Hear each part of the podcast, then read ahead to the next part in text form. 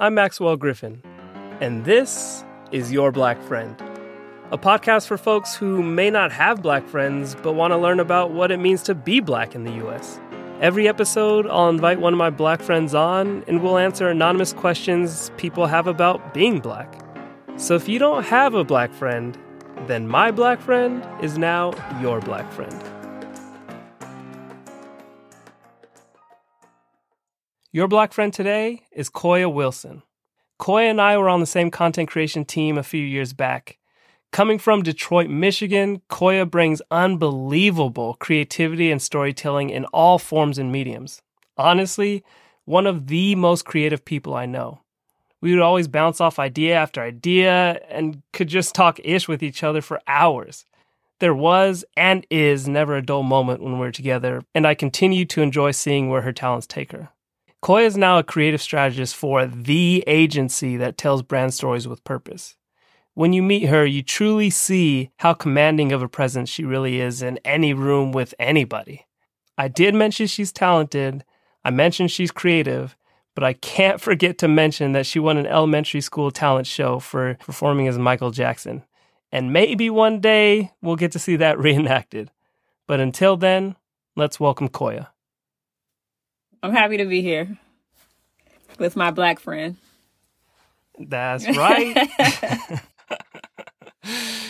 Ah, uh, well, I always like to just to start by seeing how you're how you're doing and how you feeling. Uh, I feel good, man. You know, living life, going through changes, and you know, uh, I feel good.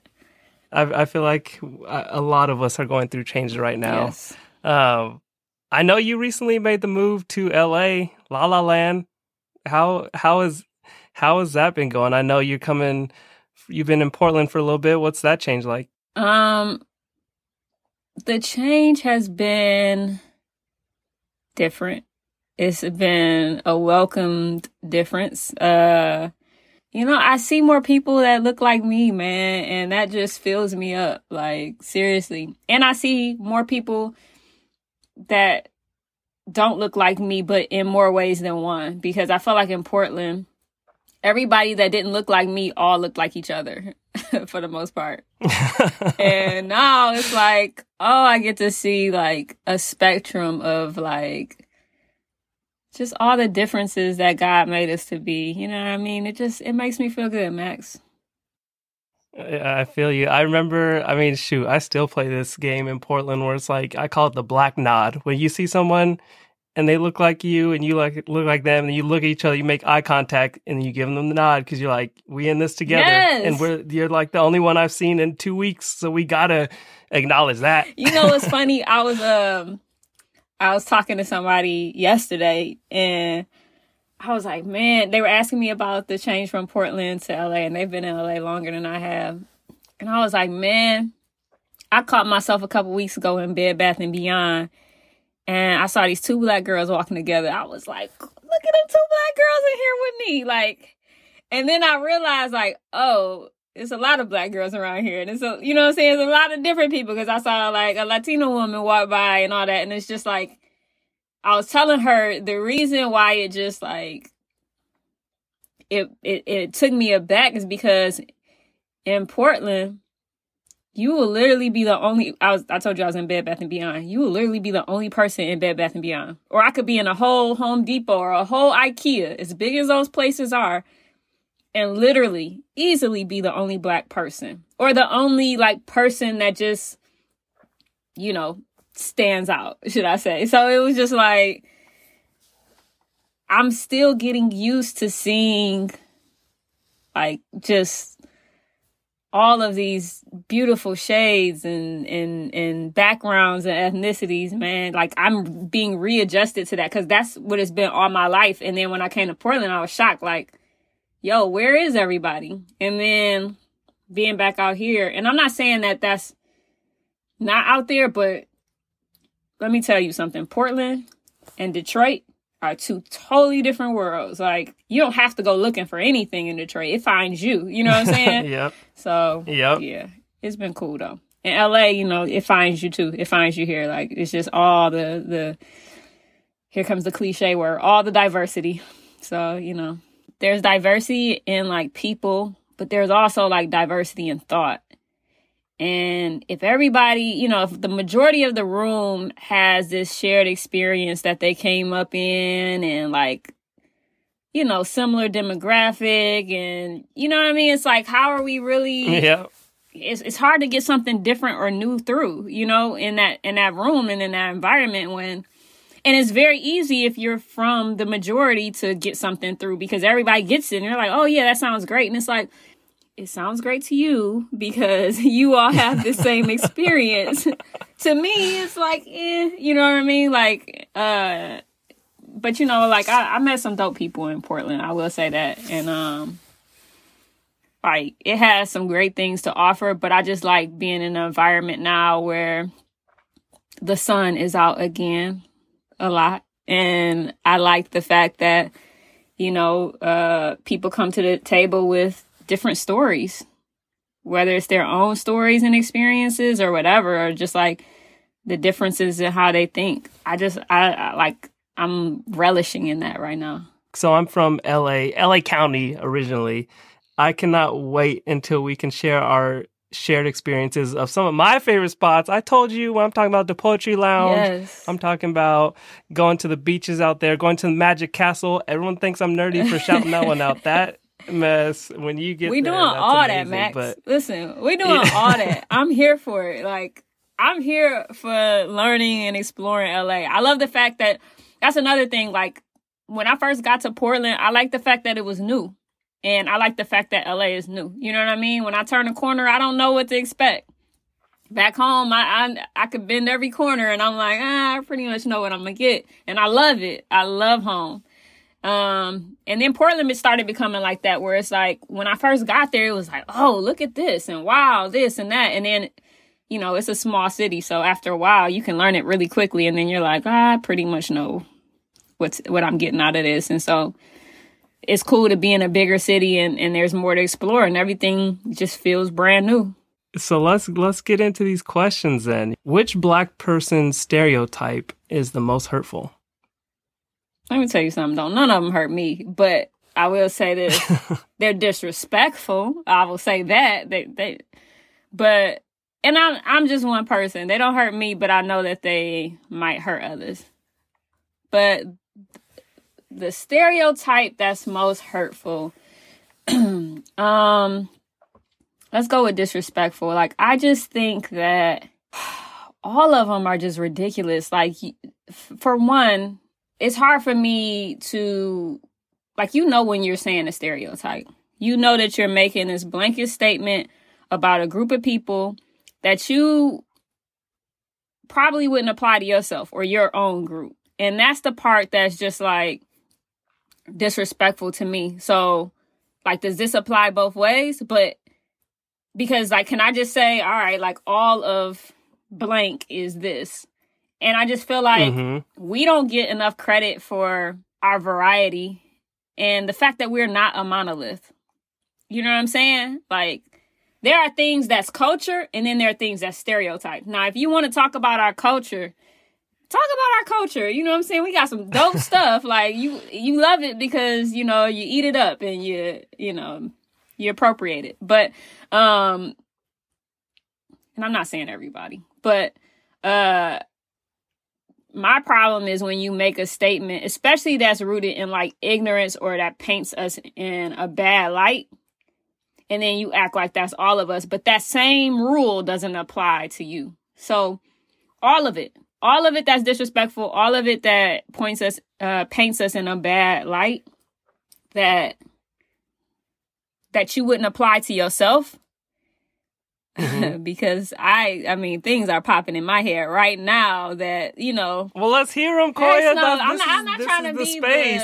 the- I'm saying things could, are popping in my head that I could use as stereotypes to other people, and my thing is that like that would be super ignorant of me to even say that or to think that like to actually believe it. It's one thing to say it, but like if you all actually believe it, and I think that that comes from the fact that like stereotypes probably wouldn't be a thing if you knew more than one black person.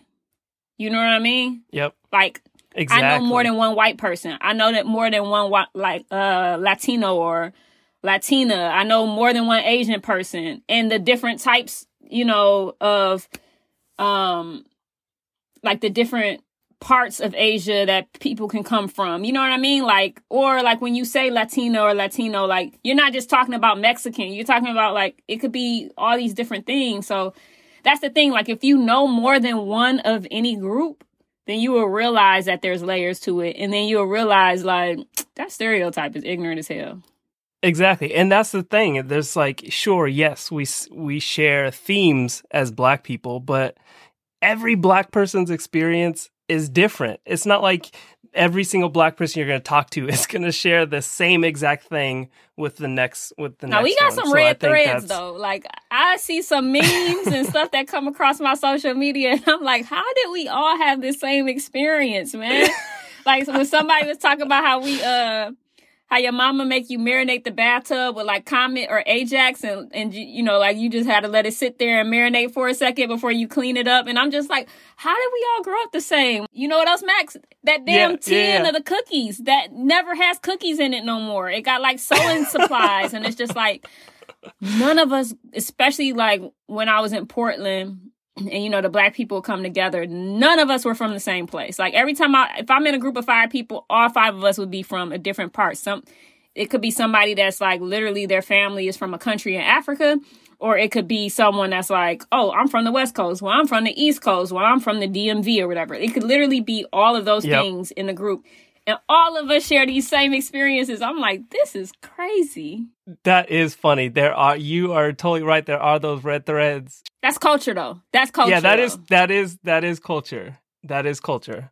But it is funny because I mean, going back to the the variety though, and my and as as you know, I'm a uh, have been in soccer my whole life, and I think it's not again. There's it's not on my side hurt as well because I think a lot of these are most. I mean, all these are ridiculous stereotypes in general. Um, but I think what bothers me um, is from me growing up playing soccer is kind of the label that I had as being black and being nothing more than a body or what my body could do. Mhm. And I think yeah it specifically it would be funny because I would I would have friends on other teams and like growing up in club soccer or college and we would always have our kind of pregame report on the other team and they talk about players to look out for player to, players to watch for. And it's funny because I would always chat with my buddies and, and be like all right what what did your coach what did your coach say about me? Every single time he's got pace. He's he's strong. He's got pace. He's got pace. This and mm-hmm. that. And it's like and for real i honestly didn't consider myself to be that fast of a, of Right. a player. So it's just like that was their blanket like oh watch this guy. He's fast. He's fast. He's got pace. And that's everything. I i want to challenge people now from now on let's say when the olympics comes on or the world cup please please please pay attention to commentators talking about like Nigeria or Ghana or any mm. African soccer team playing against anyone else in the world. I almost guarantee you'll hear the commentators say nothing more about the African teams that they got pace, they're strong, they're powerful, Yeah. they got pace. Where it's like how that's the one that bothers me the most, especially as an athlete, where it's like, come on, this is like this is this is triggered and rooted from like slavery basically to where Yeah. like we're only used as a commodity and it's like Yeah. and that's still subconsciously in incorporated into how sports are viewed these days and Mm-hmm. that that specifically is one that bothers me when it comes to black people versus being the majority or non-black like the average like person that's not black or not from a marginalized group let me put it that way they can walk into a situation and you can like a lot of times society will assess them off of like you know what they observe.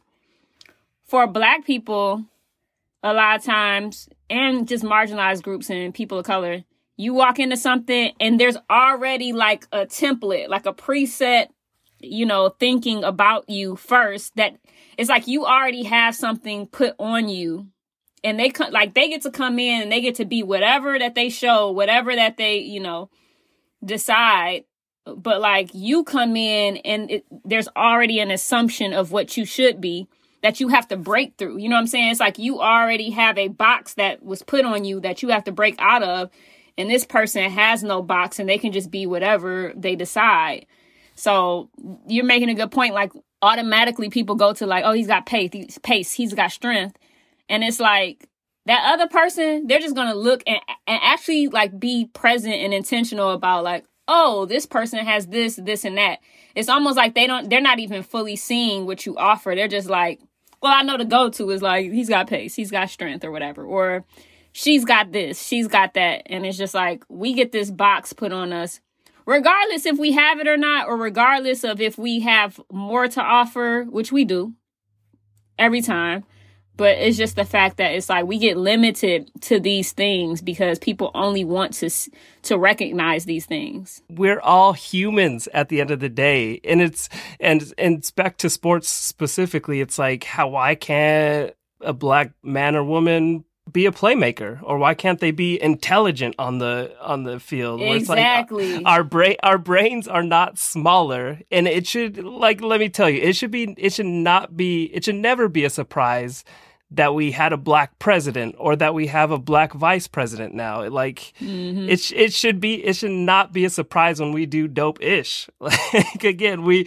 we, we are human and just like everybody else. I'm tired of hearing about the first this, the first black this. And it's like, y'all, this, what I, usually it's like some old ass institution or company or whatever that's been around for 75, 100, 200 years. And then now we're like, here's the first black. And it's like, y'all shouldn't even announce that because that's sad. Like, you know what I'm saying? Usually when people are announcing the first black something, it's sad because it's like, damn, what was y'all doing the other 200 years or 150 years or 75 years? Like, this is your first one? Like, and it, and it's not always like a huge title or anything. It's just like, y'all this is sad that we're still having to announce first. So i'm i don't want to take away from people.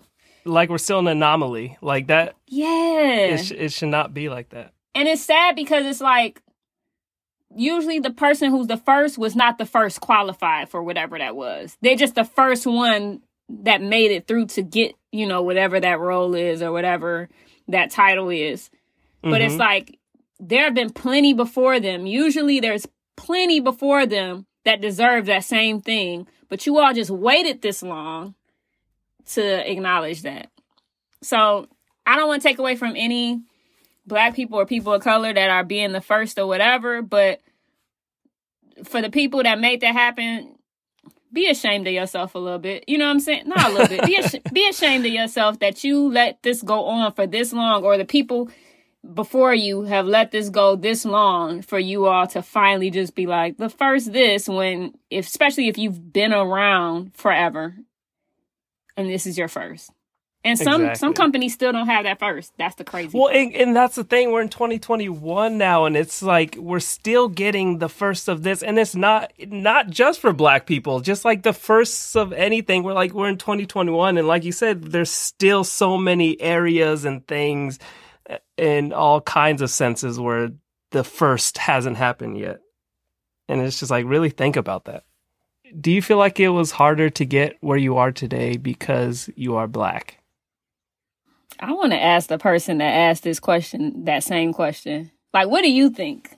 Do you really think it was just as easy for me as it was for you? Like, I really want to know their answer from the heart. Listen, I I have friends of all types, so I love having candid conversations with them, and I really be want to know what you're thinking. Like, do you really think that my path was the same as as yours? Like, as far as like the opportunities and the chances that I've had, because you know the answer is no. Like I like it. I mean, as far as I'm sorry, the answer to your specific question is like yes, it was harder, but you know that that's the answer though you know that I didn't have the same experience that you did or the same potential opportunities that you did. You know that. Like that that go without saying. So of course. Like I and I I know it's for fact. Like I've I've pulled out, you know, one thing as a black person that you learn, you got to show some receipts.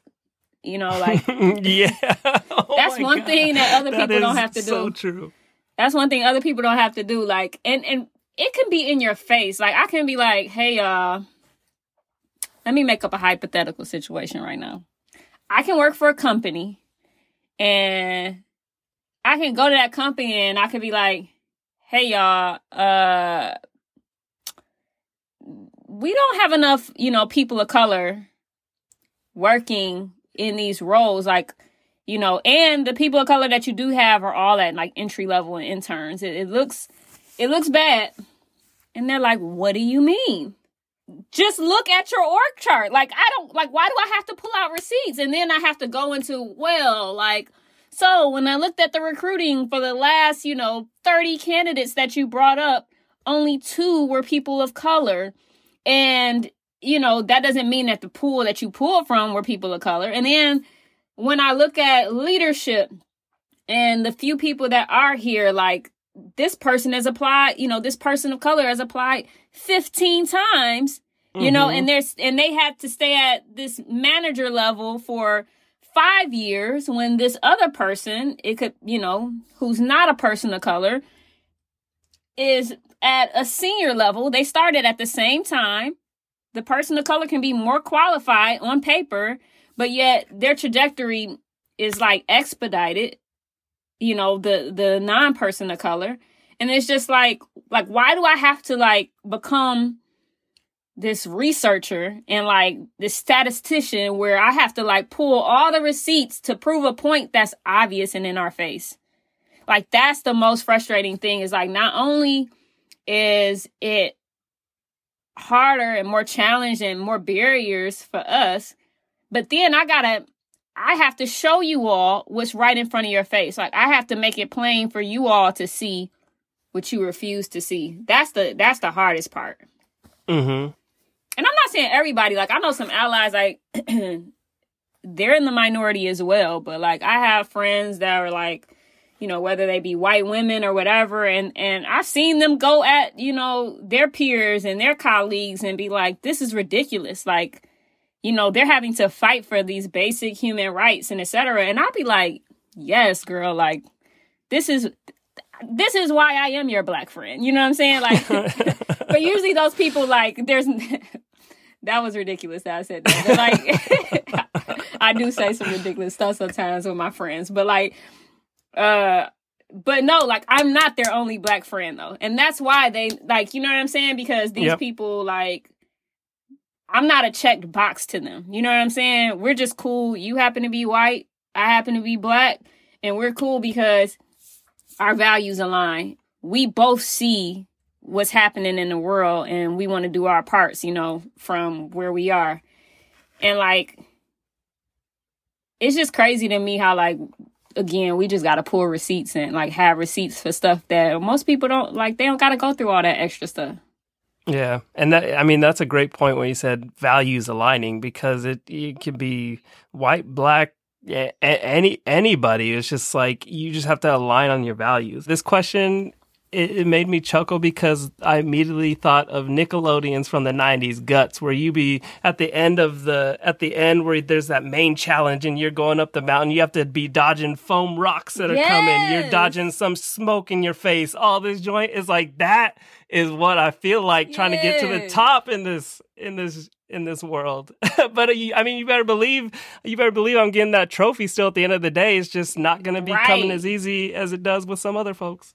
right, right. It's just crazy. It's crazy the things that we have to go through and like how we have to be overqualified to get the same, you know, just to get the same return like on things or to even be considered for the same thing. Like I have to literally be overqualified nine times out of 10 for, you know, depending on what I'm applying for in order to compete with somebody that's just like coming to the table with the with the average. You know, because my name is Koya and they're gonna see Mhm. that and they're gonna be like, I don't know what she is, but she she's something. Like she's something different. And then when they start looking at if they see a HBCU on my resume and then they start seeing like, you know, where I'm from and stuff, they're like, ah, we can probably figure out where, you know, what she is. And if they look at my LinkedIn, you know, then they'll know. Yeah. Well, that's the thing. It's like, it's the, I mean, keywords are diff- different and, and comfort and discomfort where it's like, when, when are we going to get to that place of discomfort? Because uh, like we said, especially in places like Portland, I mean, it's easy. I mean, to be comfortable with bringing in people that look like you. Yeah. So that's why it feels almost like ultra different when when someone other than that mold comes in. The reason why, like, my friends that don't look like me are my friends. Yes, we align on like certain values and stuff, but also like they they know that in order for things to be better for their friend, which would be me and other black people and other marginalized people, that it's going to make them uncomfortable. And they're cool with that.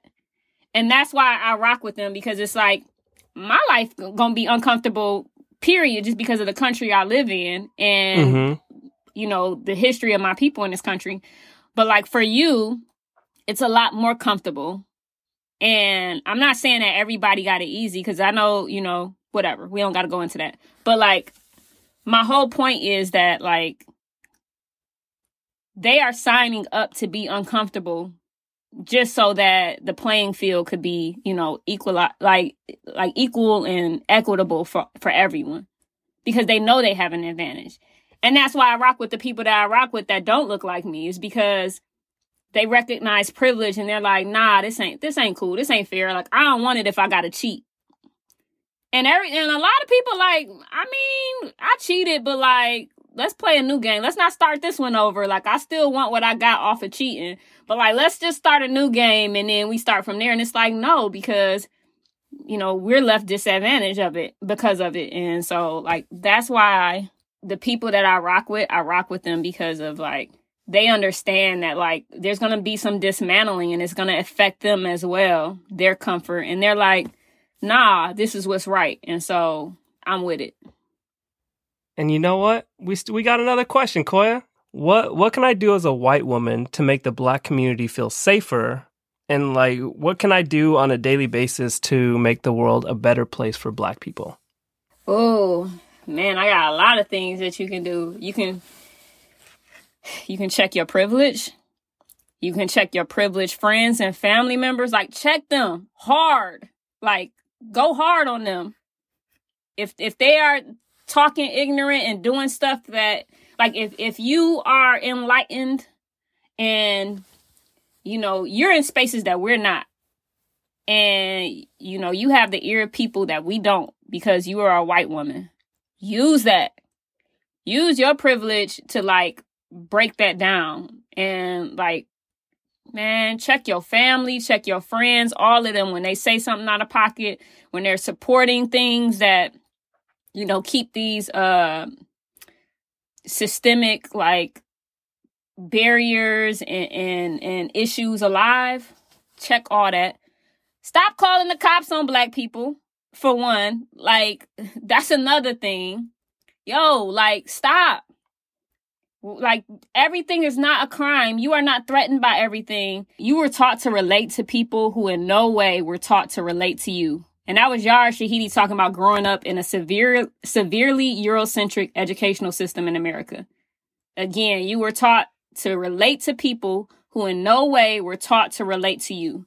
So we learn all about whiteness and whiteness never learns about blackness. You know, they give us that they gonna beat Martin Luther King. Um, I have a dream speech in your head, and you know they're gonna do little stuff for Black History Month, but they're not gonna tell the whole story. And they and everything that's been created, like from laws to rules to like what's considered professional in the workplace or not, etc. That's all, like she said, based off of a Euro Eurocentric ideal, and so we are like all our lives we've been made to like adapt to that to this eurocentric ideal and standard And who's been who's ever had to adapt to anything for us? So it's like the minute that you get uncomfortable and you're like, oh, your music is too loud. I don't like the way you're saying that. Your hair offends me. You know, what, how you're talking is not correct and what you're wearing and et cetera, et cetera. Of course, until all these things become like cool and in, on trend. But for the most part, it's like, you know, they don't have to like learn about us and learn our culture and learn the nuances of what it is to be black. So, everything becomes a threat and becomes like scary. You know we see that with the cops or whatever. Like you you got people policing areas that they aren't from. So you don't understand that like like for instance when i go back home it's certain people that's gonna be standing in front of the gas station they don't mean no harm. They not about to hurt nobody. yeah, yeah. I mean, you know what I'm saying? They annoying and they go they might be a little aggressive with how they talk to you. I'm not gonna lie. but they they not about to attack you they not you know what i'm saying it's just like certain or you you learn that there's these certain neighborhood people where it's just like you know they not all the way there they you know they they need some help this or that but it's like if you're not invested in in the people or you don't know the certain communities or whatever everything to you is foreign and everything to you can easily become a threat because of it i'm a firm believer that I mean, you have to leave any conversation with kind of a takeaway or action items um, to to make it really impactful. So, I mean, what what are some takeaways where people people can be like start making a difference today, or maybe uh, businesses or organizations that are doing great things, or anything that people can take away that leaving this conversation they could be like, damn, I can start making an impact today.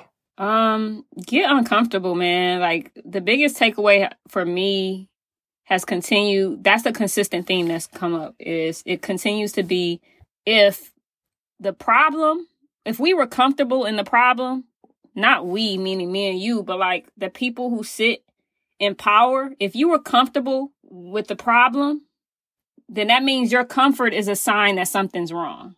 So get uncomfortable. Like if the teams that you look at, like if you're in corporate or whatever, and you're looking around at your teams and you're looking at, you know, the house that you built for this corporation and it all looks the same and, and that's, you know, and the problem thrived in that environment, you got to change it.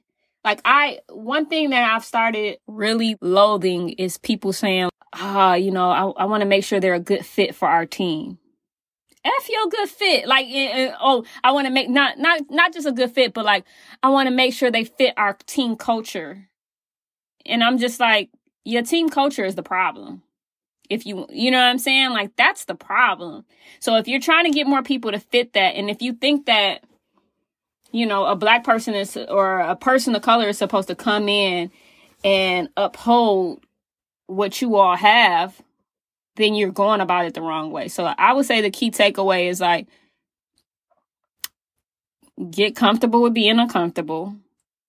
And and just like is it really that I, I guess my question is is it really that hard for you to find some black people and just start having conversations with them and just really putting yourself in those environments to again grow that empathy muscle and, and work that thing out and really start to understand like, oh, that's not something I should be alarmed at. That's just, you know, their culture and the nuances of who they are.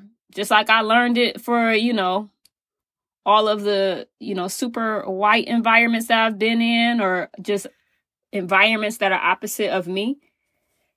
So that's the big that's the big things. Get uncomfortable and then put yourself in environments that force you to have to like be empathetic and force you to have to adapt. That's the key. Put yourself in an environment that you have to adapt to, not that people have to adapt to you uh, for, but that you have to adapt to the environment that you're going into. And I think that that's going to start changing a lot of people and the way that they're thinking and their actions and their behaviors. Well, I I feel that and I mean, damn, grow that empathy muscle. That is a huge takeaway. That is a huge takeaway. I love how you put it that way. Well, Koya, Koya, Koya. As always, I feel like we can go hours and hours just on on totally different topics, tangents, all of the above. And shout out to everybody that's asking these questions. Like I know, you know, social media has created this thing where it's like, y'all asking these questions, and yeah, it's ridiculous that you have to ask these questions, but at the same time, I'd rather you ask them than to not and continue on, you know, the the way the world has been continuing on.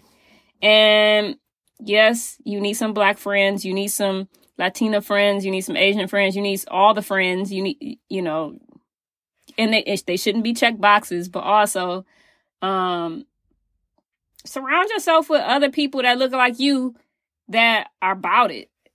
Meaning like like I said, my friends that don't look like me, they still about it. Like they they are like we align with, you know, like they understand the areas that need improvement. They they see the problems and they're working at that. Find you some people that look like you that are actually doing the work also and that actually are thinking differently and that challenge you that you can be in a comfortable space to have the most ignorant conversations and you won't feel like maybe that you're being judged or whatever because they look like you but they're just you know more evolved in their thinking or in their empathy and that you can have you know that space to like really work some of that stuff out because it's gonna take a while. It's not like an overnight process where you're just gonna be like all right i'm good now. I'm woke. So surround yourself with people that are like thinking differently. That's what I it boils down to. There we go. Koya, you are a wealth of knowledge, stories, everything, everything.